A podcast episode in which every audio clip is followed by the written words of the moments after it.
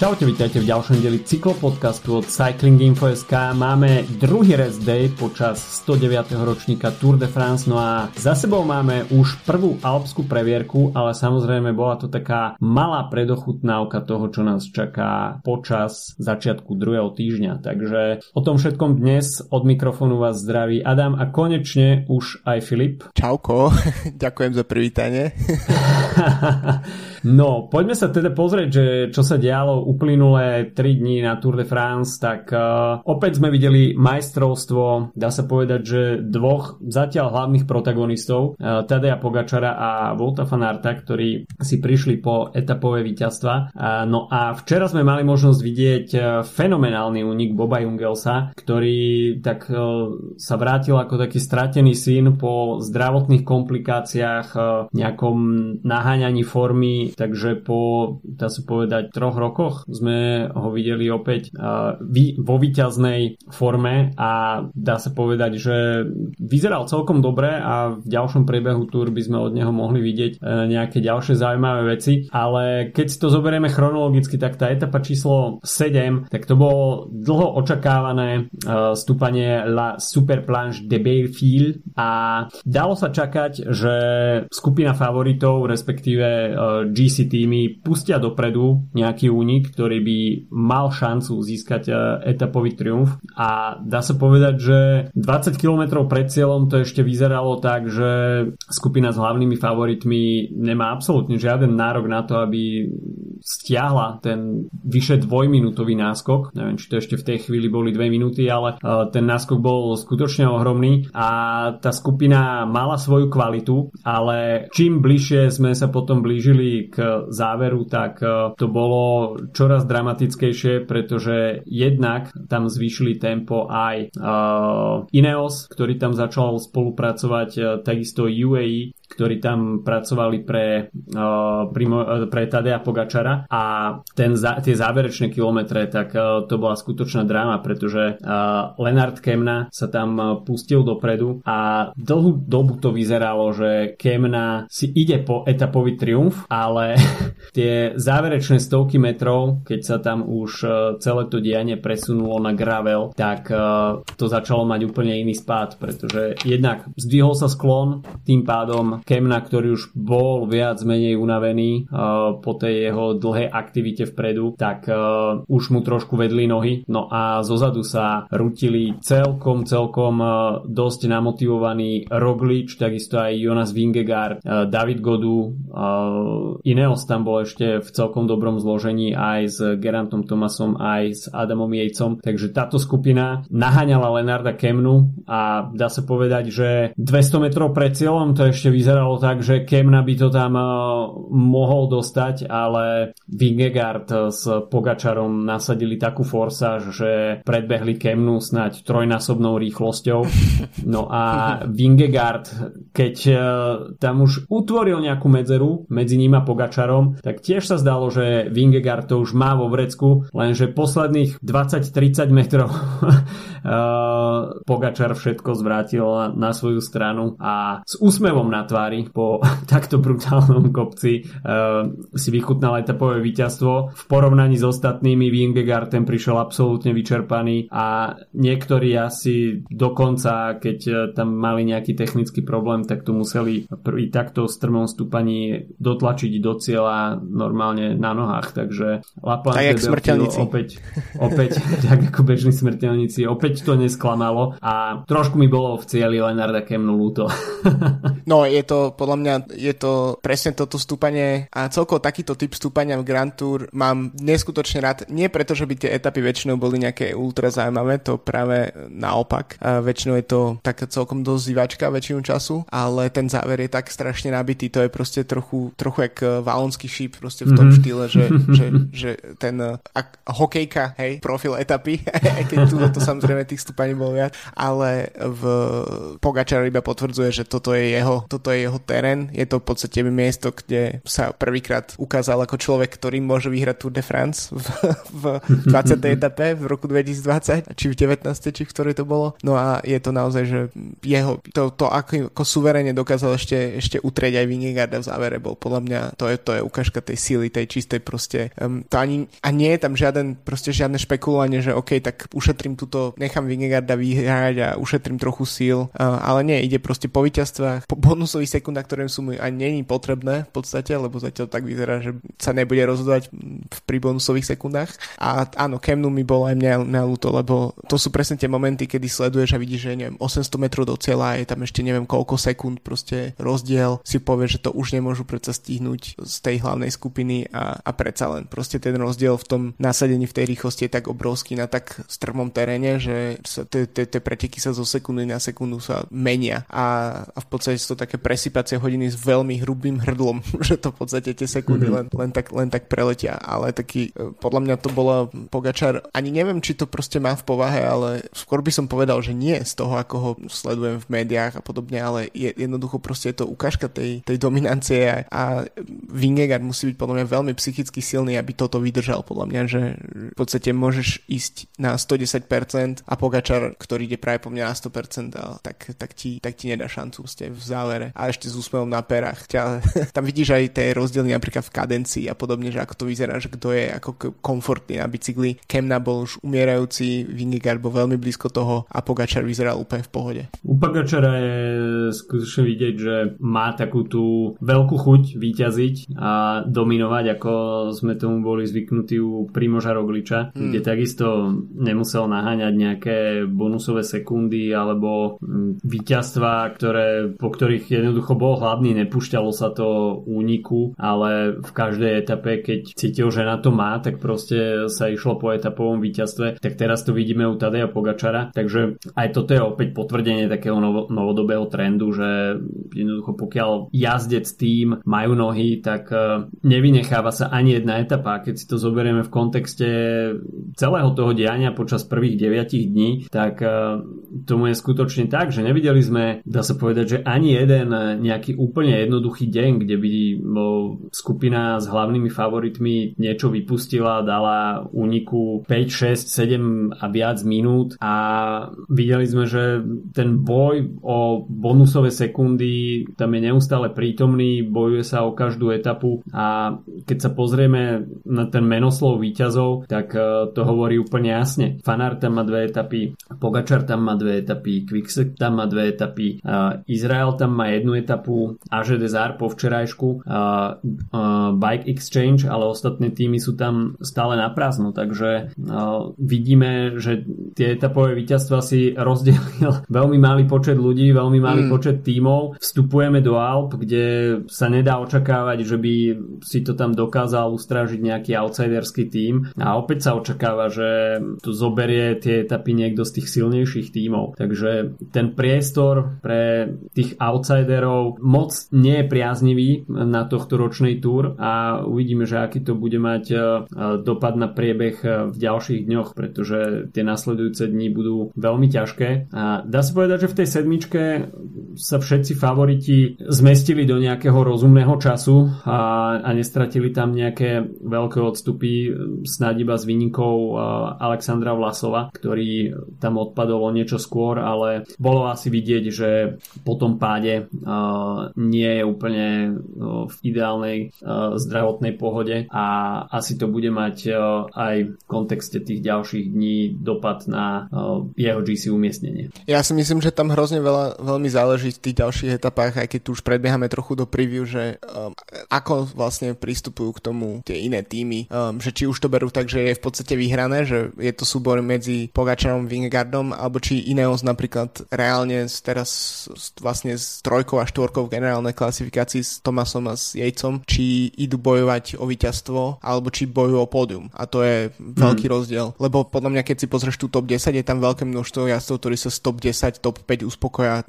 Roman Bombarde, David Godu, ak tam ostane. To, to je proste pre Godu, aby to bol skvelý výsledok. Um, ďalej proste Nelson Paules a podobne. A zároveň jediný taký jazdec, ktorého by som videl, že je tam veľký, veľký, veľká chuť ísť niekde dopredu, ak by mu to forma a zdravotný stav dovolili, tak to je Roglič. Ale zase ten, keď má jednoznačného lídra, proste Vingegarda, ktorý je dve minúty, mm. viac ako dve minúty pred ním v generálke, tak už tiež si nemôže až také veci dovoliť. A preto si myslím, že tie, uh, tak jak si ty hovoril, tie uh, preteky budú dosť kontrolované z tejto strany podľa mňa. Um, a kým Pogačar nebude mať proste taký náskok, jak mal minulý rok, už keď to bolo 5 minút pomaly, mm. tak vtedy podľa mňa môže dojsť do toho, že OK, tak budú úniky, ktoré si získajú 5, 6, 7, 8 minút uh, a bude tam možno nejaký jazdec, ktorý skočí, ja neviem, z 15. miesta na 9. kvôli tomu, hej, že proste akože také, mm. také šachy tam môžu nastať, ale v podstate momentálne ja nechcem akože byť, nechcem proste prognozovať zle správy, ale podľa mňa je to akože hotovo.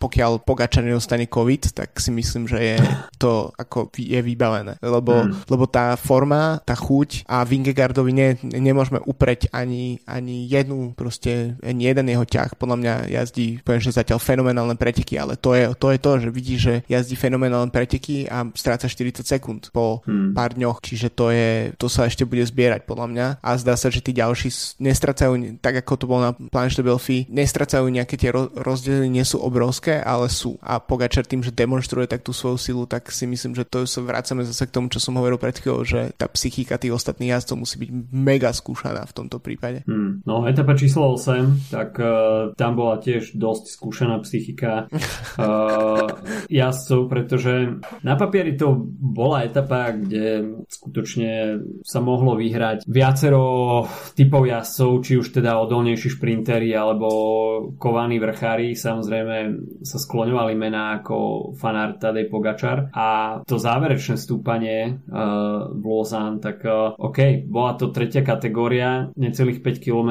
ale tam sa nasadilo také tempo, že skutočne z tej uh, skupiny favoritov ostalo iba maličké torzo a ľudia tam odpadávali ako muchy, ale nielen teda toto stúpanie, ale už uh, samotné kilometre pred týmto stúpaním boli to také žraločie zuby, uh, furca išlo hore dole, hore dole, začalo sa tam stupňovať tempo a niektorí ľudia na toto ako keby absolútne neboli pripravení mm. a trošku ich to zaskočilo a tá forsaž, ktorá sa tam spravila vpredu, tak uh, mala za následok, že skutočne tam ostali iba tí najodolnejší a opäť fanart, uh, ústredná postava, dá sa povedať, toho prvého súťažného bloku, uh, kde doslova letel, absolútne nemal žiadne zábrany, vybral sa tam do celodenného sola ešte v žltom drese, nakoniec deň prišiel, ale v podstate už ďalšie dni tam robil domestika veľmi cenného svojim lídrom a počas 8. dňa sa ocitol v tom samotnom závere, opäť si tam perfektne našiel pozíciu, hoci tom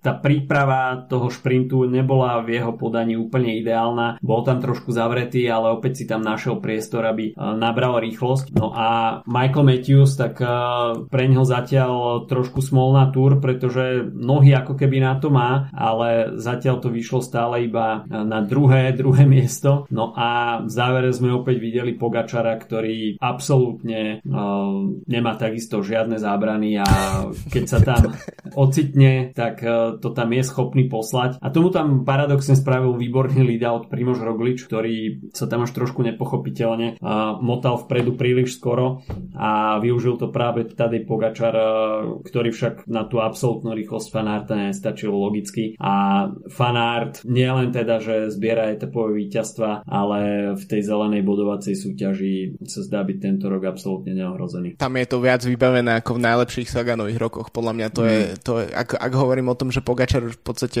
má vyhraté, tak uh, fanart je úplne, úplne jasný v zelenom. A samozrejme, to, treba, to, čo hovorím, tiež treba brať s nadhľadom, pretože veci sa môžu meniť um, a môže prísť COVID, môže prísť pád, môže prísť zranenie, hoci čo. Nechcem túto, túto chalanom to nejak, jak sa to povie, zahovoriť, že sa, že sa im niečo potom stane, uh, ale myslím si, že tam tá zelená súťaž je naozaj, ale aj v celkom právom, lebo však vidíš to, že, že fanár si skače do únikov po vody, mm. vyhráva etapy, kon, predtým končil druhý často. Um, čo sa týka Matthewsa, tak je pre mňa veľmi pozitívnym prekvapením z týchto dvoch etap, kedy skončil druhý, um, mm. ale je to trošku taká situácia ako Vingegaard versus Pogačar, že tá forma tam asi je, ale vidíš, že to proste je, že ten, že ten, že aj v tej forme, tak uh, fanart je keby neporaziteľný v, v niektorom teréne, ako je napríklad tento mierny proste uh, nie úplne kopcovitý dojazd, ale proste zvlnený profil a podobne, tak mm. tam nemá konkurenciu a Matthew sa v tých kopcoch zvykne držať. Tiež podľa mňa celkom dobrá jeho,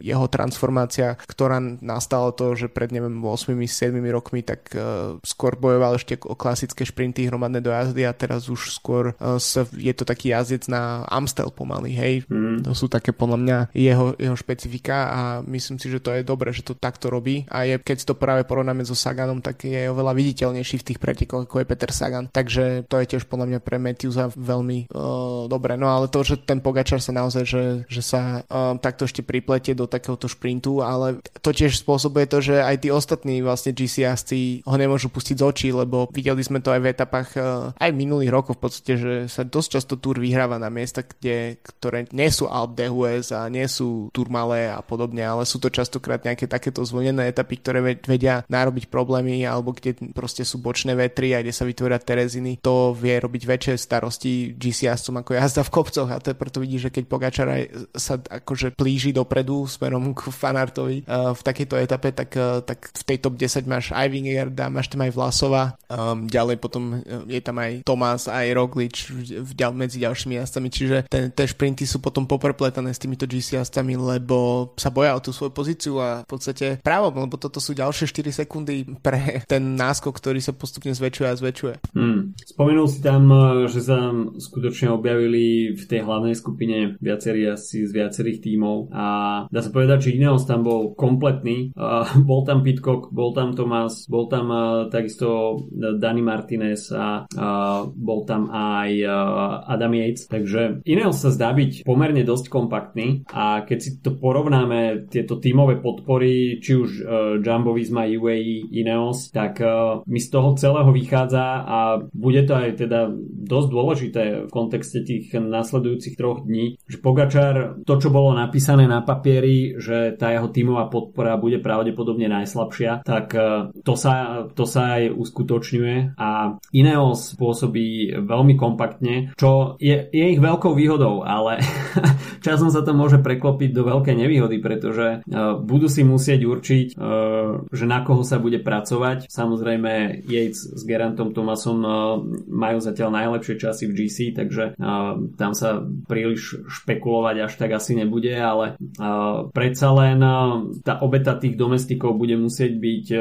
s pribúdajúcim časom čoraz väčšia a takúto kompaktnosť budeme vidieť asi čoraz zriedkavejšie. Jumbo, tak tí zatiaľ s nejakou výraznou tímovou podporou problém nemali. Volt uh, ten si okrem svojich individuálnych ambícií skvele plní aj rolu domestika. No a Tadej Pogačar, tak tento bude mať v tom vysokohorskom teréne o čo si komplikovanejšie, pretože forma jeho tímových kolegov je na prvý pohľad dosť otázna, pretože už v tej následujúcej etape, etape číslo 9 sme videli, že tam bol veľmi skoro dropnutý Mark Soler, takisto Mark Hirschi, ktorí sa tam potom dokázali dostať naspäť, ale toto nie je úplný štandard, ktorý by sme mali, respektíve chceli vidieť u silných GC tímov, že jazdci, ktorí by mali byť, dá sa povedať, prilepení ako suchý zips k svojmu tímovému lídrovi, tak sa pohybujú niekde vzadu a je to trošku neštandardné a určite to vycítia v Ineose a takisto aj v Jumbe a v, v, tom, v tých nasledujúcich e, etapách, kde sa chystajú veľké výškové metre, tak e, budú chcieť niečo spraviť. Niečo už možno aj naznačil samotný Tom Pitcock, ktorý nechcel za žiadnu cenu prezradiť nejakú tímovú stratégiu a okomentoval to tým, že pokiaľ by ju prezradil, tak by musel toho človeka zabiť. takže, takže je to skutočne v zložke top secret a dá sa povedať, že asi sa niečo chystá, pretože tie nasledujúce 3 dní uh, budú veľmi kľúčové. No ale kým sa ešte k ním dostaneme, uh, tak uh, etapa číslo 9 a to bolo fenomenálne predstavenie Boba Jungelsa. Konečne sme videli uh, únik, ktorý mal skutočne veľkú kvalitu a dotiahol to do uh, víťazného záveru ale 60 km solo od Boba, od Boba Jungelsa napriek tomu, že v tých predchádzajúcich dňoch ukazoval, že má celkom dobré nohy, pohybuje sa vpredu, tak až takúto odvahu som ja z jeho osoby vôbec nečakal. Tak ono sa hovorí, že tí jazdci, ktorí odídu z Quickstepu do tých, no, do tých nových typov, tak zriedka, kedy na, uh, podávajú také výkony, ako keď boli v tom um, konkurenčnom, výťaznom prostredí Quickstepu. A u Jungelsa to bolo trochu iné, pretože samozrejme boli tam tie zdravotné problémy, ktoré si už spomínal. Uh, v podstate aj tých štartov bolo pomerne málo, nielenže výsledkov. Um, odkedy vlastne prestúpil do Age Desert minulú sezónu. Takže je to jazdec, ktorý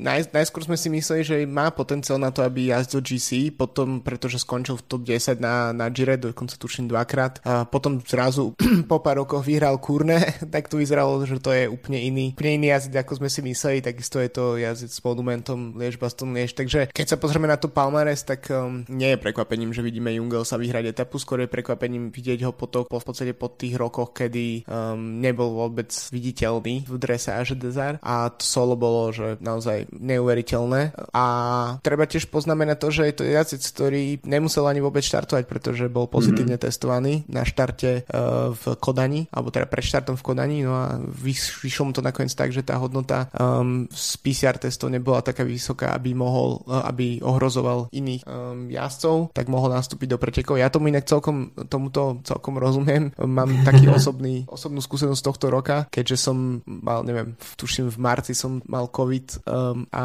keď som mal ísť na operáciu niekoľko týždňov neskôr, tak mi ešte stále vyšiel pozitívny PCR test a moja manželka, ktorá v tom čase letela uh, niekde, tak tiež vyšiel jeden pozitívny PCR test fakt s vysokou hodnotou toho, uh, tej infekčnosti. Uh, to, znam, to znamená, že vysoká hodnota znamená, že práve tá infekčnosť je v podstate neexistujúca alebo minimálna, teda teraz hmm. to veľmi zjednodušujem, lebo samozrejme tomu predrozumiem, ale ako, uh, chápem, prečo Jungels nakoniec bol pripustený do pretekov, pretože nie každý pozitívny test je pozitívny test. Um, takže pre neho je to naozaj šťastie, že sa im to podarilo takto uhrať a takisto aj pre ten tým, pretože Age Desert nie je tým, ktorý by vyhrával obrovské množstvo uh, etáp a zároveň sú to, je to domáci tým, takže myslím si, že to je zaslúžené, že, uh, že si to, keď si to takto Jungels vybojoval, že, že si to etapové víťazstvo pripísal na svoje konto a je to v podstate jeho prvá uh, etapa na, uh, na Tour de France. No videli sme v závere súboj v podstate ja som dvoch francúzských tímov, pretože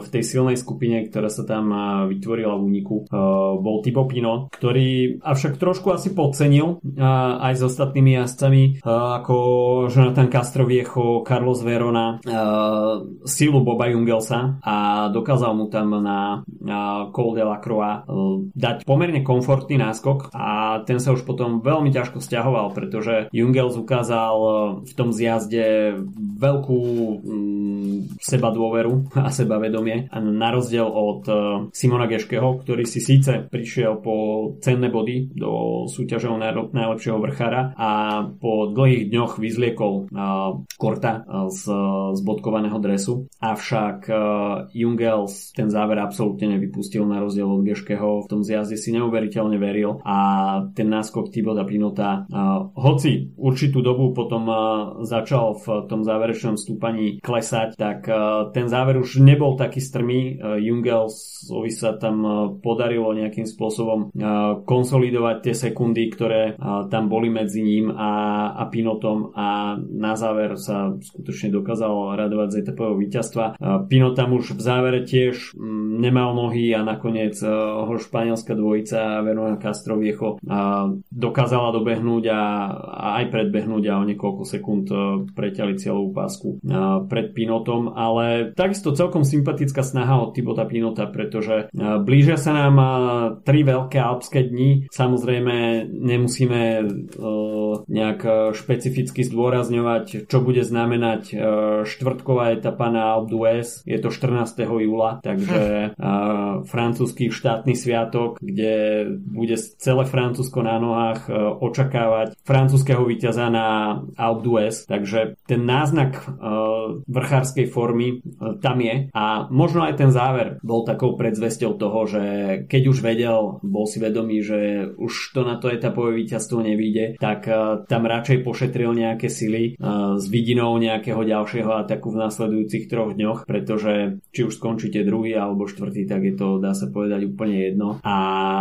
Pino určite bude mať vôľu a chuť na to, aby zaknihoval nejaké etapové víťazstvo v nasledujúcich troch dňoch. Ak sa mu to podarí na na deň Bastily, no tak uh, držím palce, to by bol naozaj uh, neuveriteľný výkon. Uh, Pino mm. je zaujímavý typ, v podstate je to jazyc, ktorý keď, neviem, keď sleduješ uh, médiá a komentátorov zahraničných, tak uh, hrozne v posledných rokoch, odkedy sa mu v podstate prestalo dariť a vtedy, keď vypadol z uh, Tour de France uh, v podstate vynikajúcej pozície počas Tour de France, ktorú vyhral uh, Egan Bernal v 2019, mm. tak uh, sa stal miláčikom všetkých novinárov, ktorí absolútne priznávajú subjektívnu lásku k uh, Tibotovi Pinotovi a ja si musím povedať, že, že tiež mu držím palce naozaj, aby sa ten list obrátil. Musí to byť strašne ťažké byť uh, v podstate francúzom počas Tour de France, to jeden z tých najväčších talentov a nádejí, ale krajiny, ktorá proste nevyhrala Tour de France dekady, tak uh, je to naozaj veľmi, veľmi zložité a zatiaľ to tak vyzerá, že pokiaľ Pogačar si nezmení občanstvo na francúzske, tak asi to tak skoro ani iný víťaz nebude. v prípade Vingegaard.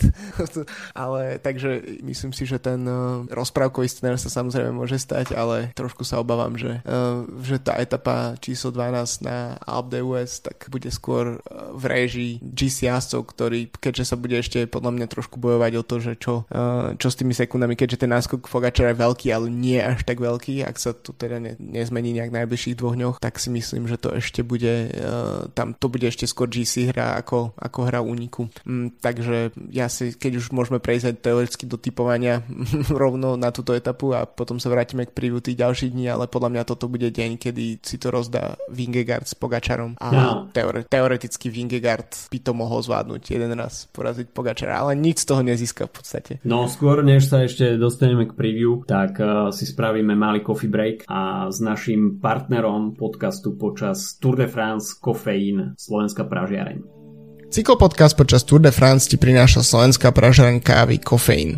A prečo kofeín praží práve na Slovensku? To nám vysvetlil Peter Sabo, hlavný kávičkár. Pražíme si kávu sami preto, lebo chceme mať každý faktor pod kontrolou. Ak dovážaš kávu zo zahraničia, dáme tomu z Talianska nejakú značku, aj keď je pražiareň so 200-ročnou históriou a podobné veci, tak aj tak proste ty už dostaneš hotový produkt niekoho. Môže ti to chudiť, môžeš to predávať ďalej, super, ale my uh, chceme mať pod kontrolou celý ten proces v tom reťazci, čiže od výberu farmára samotného, ktorého chceme poznať, chceme vidieť vidieť, chceme poznať jeho rodinu, kamarátov, ako žije a tak ďalej. Až e, po ten proces, že nám teda káva príde do pražiarni, chceme si ju sami naprofilovať, pochutnávať, chceme ju objavovať od upraženia samotného do odoslania, tak to už je ten najkračší v podstate akoby chain alebo reťazec, lebo my pražíme v pražiarni každý jeden deň, krem piatku, čiže ty, ak si objednáš napríklad kávu v stredu ráno, tak po štvrtok e, už ju máš doma praženú v stredu alebo v rok. Takže čerstvosť je pre nás veľmi dôležitá. To je v podstate podstate jedna z našich takých najväčších konkurenčných výhod, že naozaj pražíme v malých dávkach každý deň a hoci kedy zákazník objedná, nikdy nedostane staršiu kávu ako 5 alebo 7 dní. Čo je inak ideálny čas, lebo nie je dobre piť dvoj, trojdňovú kávu, aj ona potrebuje vlastne si trošku sadnúť, vydýchať sa, odplyniť sa tie plne prvotné silné plyny, aby z nej vyšli von, pretože tie pretlačajú všetky ostatné chute. Každému novému zákazníkovi príde na mail 3 eurový zľavový kupón na objednávku. Zároveň každý registrovaný kavič kavičkár má navždy a automaticky zľavu 5% na každý nákup. Mimochodom, na Slovensku pražená káva od Kofeín je zasielaná aj do Česka. Ešte raz adresa e-shopu je www.kofein.sk teda cofein s dvoma F a dvoma E. OK, takže to bol Kofeín SK, Slovenská pražiareň kávy s výberovou kávou. Kto má uh, chuť na skutočne perfektnú šálku kávy, tak uh, môžeme odporúčať. No a poďme sa pozrieť, čo nás čaká po rest day, pretože na programe sú tri alpské etapy, ktoré sú už, dá sa povedať, uh, pri pohľad na ten itinerár jednoznačným highlightom tohto ročnej Tour de France. A po rest day začneme, možno dá sa povedať, takým miernym rozbehom, keď sa pozrieme na tie nasledujúce dva dni, ale takisto to nebude prechádzka rúžovým sadom, pretože jazdci nastúpajú 2700 výškových metrov. Na programe dňa síce žiadna prémia prvej alebo HC kategórie, ale tých rovinatých kilometrov nebude počas 10. súťažného dňa príliš veľa. Pôjde o kratšiu etapu, necelých 150 km finish v Mežev, ale opäť pôjde o horský dojazd, takže to bude bude stúpanie druhej kategórie a hoci teda kategorizovaná je iba 2,2 km, ale to stúpanie bude vyše 20 km, takže bude to dosť veľká porcia výškových metrov v samotnom závere. Takisto šprinterská prémia bude tesne pred začiatkom tej stúpajúcej fázy, takže tie šprinterské body sa budú rozdávať oveľa neskôr. No možno očakávať, že sa opäť do dlhého úniku pustí Volt Fanár a, a opäť prekvapí všetkých a pôjde si pre body. A etapa číslo 11, tak tam už to bude oveľa zaujímavejšie, pretože finišovať sa bude na vrchole Col du Granocer Chevalier. No a celkovo počas dňa asi absolvujú Col du Telegraph a takisto Col du Galibier a tu už pôjde o 4000 výškových metrov, takže ten prvý, tá prvá polovica etapy bude trošku rozbehová, šprinterská prémia bude na 16. kilometri, takže tam možno očakávať veľkú aktivitu už od kilometra 0, a, ale potom sa skutočne dostanú k, k úslovu vrchári a tá druhá polovica, tak tá bude mať vyslovene vrchársky charakter a tu možno očakávať takisto veľkú aktivitu. Jednak GC tímov a uvidíme, že či sa dopredu dokáže dostať s nejakým zaujímavým náskokom aj silná skupina vrchárov, ktorá nebude ohrazovať GC a rovnako 151 km krátka etapa. A myslím si, že toto bude nočná mora šprinterov, pretože počas takto krátkych etáp a takýchto výškových metrov budú skutočne prosiť o to, aby sa vytvorilo nejaké silné grupeto veľmi skoro a aby sa dokázalo prísť v časovom limite, takže nepôjde len o snahu vrchárskych tímov, respektíve GC tímov, ale takisto aj týmy, ktoré majú šprinterské zameranie, tak budú si musieť strážiť svojich šprinterských lídrov a dopomôcť im k tomu, aby prišli v nejakom rozumnom čase do cieľa, ale samozrejme všetko bude záležať od toho, akým tempom sa celkovo pôjde v etape, ale tohto ročná túr zatiaľ neponúkla ani jednu nejakú plážovú etapu, takže skutočne ostré tempo sa dá očakávať aj v Alpách. No a etapa číslo 12, tak to už sme si hovorili, deň Bastily, finish na Alpe d'Huez, mimo toho takisto na programe dňa Col de la Croix de Fer, Col du Galibier, 4600 výškových metrov, kráľovská etapa 165 km a myslím si, že Serpentiny na Alpe d'Huez opäť ponúknú epické divadlo. Francúzi budú na nohách a francúzski vrchári, či už Thibaut Pinot, Roman Bardet, David Godu budú mať extra motiváciu na to, aby sa predvedli v čo najlepšom svetle. Spomínaš Francúzov, ale zabudol si na Holandianov poháňaných pivom vo svojom rohu, takže na to treba tiež myslieť, že um, čo sa tam všetko bude diať na tom, na tom stúpaní, uh, tak to, to bude naozaj sa oplatí pozerať. Takže ideme, ideme typovať, ja som teraz pripravený dokonca dopredu, čiže môžem to na teba už vystreliť celé. No poďme, daj. Tak, tak super, tak uh, išiel som taký, také menšinové typy, alternatívne. Um, povedal by som, že e, najbližšiu etapu vyhrá Aureline Paintre, um, mm-hmm. to mhm. bude ten francúzsky víťaz. Um, potom deň na to, to bude ďalší comeback snow a to je Louis Menties, ktorý sa tým pádom presunie aj okay. do top 10 v GC. No a potom Alp de Hus, už som spomenul, to bude Vingegaard pred Pogačarom okay. v šprinte dvoch jazdcov. OK. Tak ja si myslím, že etapa číslo 10, tam by mohol vyhrať Dylan Teuns. Mm-hmm. Etapa číslo 11, tak e, tam si myslím, že už by to mohlo byť e, aj z hľadiska GC trošku hrateľnejšie a myslím si, že Ineos by mohol udrieť počas týchto dvoch dní, takže skúsime Giho a etapa číslo 12, tak uh, veľmi by som to doprial Francúzom, ale ja to stále vidím tak, že Tadej Pogačar si bude chcieť uh, urvať pre seba aj kráľovskú etapu, takže Tadej Pogačar. Čítal som také, také e, hodnotenia a fóry na internete, že, že Pogačar ide atakovať Merksov rekord počet, počte etapových víťazstiev, takže držíme palce. Myslím si, že však e, okrem, e, okrem etapových víťazstiev tu začne aj solidná kryštalizácia boja o bodkovaný dres, takže až dajme tomu Simon Geške má ambíciu mm. zotrvať v tom bodkovanom drese o čo si dlhšie, tak sa bude chcieť púšťať do úniku, respektíve možno Bobovi Jungelsovi takisto zachutí to etapové víťazstvo a okrem neho si bude chcieť odviesť z Tour aj bodky, takže tá etapa číslo 10, tie etapy číslo 10, 11 a 12 výrazne naznačia aj ten boj o bodkovaný dres. Mm. OK, takže toľko na dnes od nás, počujeme sa po etape číslo 12, takže nasledujúce 3 dní výškové metre v Alpách a epická etapa číslo 12 so serpentínami na Alpe d'Huez. Majte sa zatiaľ pekne. Čau, čau. Čauko.